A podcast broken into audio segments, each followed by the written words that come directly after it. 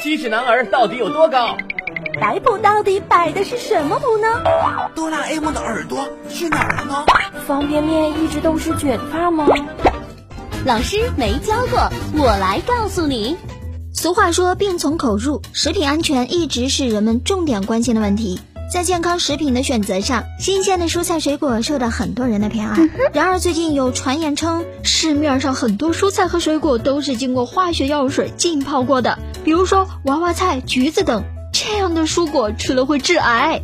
对此，不少人听到以后心头一紧：真有这样的事情吗？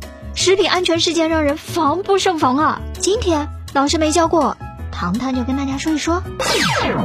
首先要明确一件事情。药水不全是坏东西，有一些合法的保鲜剂和杀菌剂本身是可以用来浸泡蔬菜和水果的。橘子等蔬果表面存在不少微生物，加上运输和保存的过程当中沾染的细菌等微生物，靠单纯的清洗其实并不能将这些有害物质完全去除。想要将这些蔬果保存较长时间的前提就是杀灭这些微生物，有许多物质可以起到杀灭微生物的作用。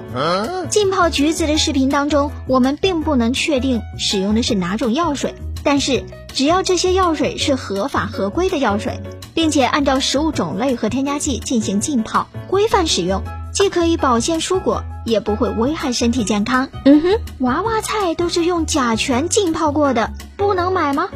网上有传言说，为了延缓娃娃菜的保鲜期，避免其变黑，有商家就用甲醛溶液浸泡娃娃菜，人们吃了会对身体造成伤害。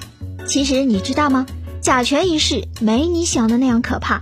甲醛虽然是一种致癌物，但通过食物摄入的风险比较小，大家不必恐慌。甲醛的危害产生主要在于吸入。对于所谓的甲醛食物，本身归属非法添加类的违法事件。一旦出现就是违法。当然了，网上出现的多种甲醛浸泡食物事件，存在着较大夸张和恶意宣传成分。一般而言，不会有太多商家愿意铤而走险的。嗯哼。另外，甲醛本身是一种挥发性较强的水溶性物质，很难在蔬菜表面积累残留，并且我们经过摘菜、水洗以及烹调等步骤，甲醛残留也早已消失殆尽了。甲醛是一种高温易挥发的物质。正常情况下，在运输、储存以及烹饪的过程当中，都会消失一些甲醛，浓度为百分之十的甲醛被称为福尔马林。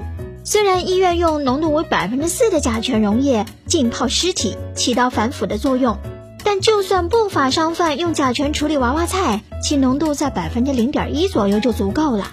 对于甲醛而言，短时间吃大量的甲醛的确可能导致急性中毒，但是这种事件很难发生，除非是误服。其实大家不需要过于担忧。除了娃娃菜以外，还经常会有袋装的金针菇浸泡甲醛、豆腐浸泡甲醛等多种甲醛浸泡食材理论，其原理都是一样的，属于不可深信且不可传播的谣言，大家一定要科学看待。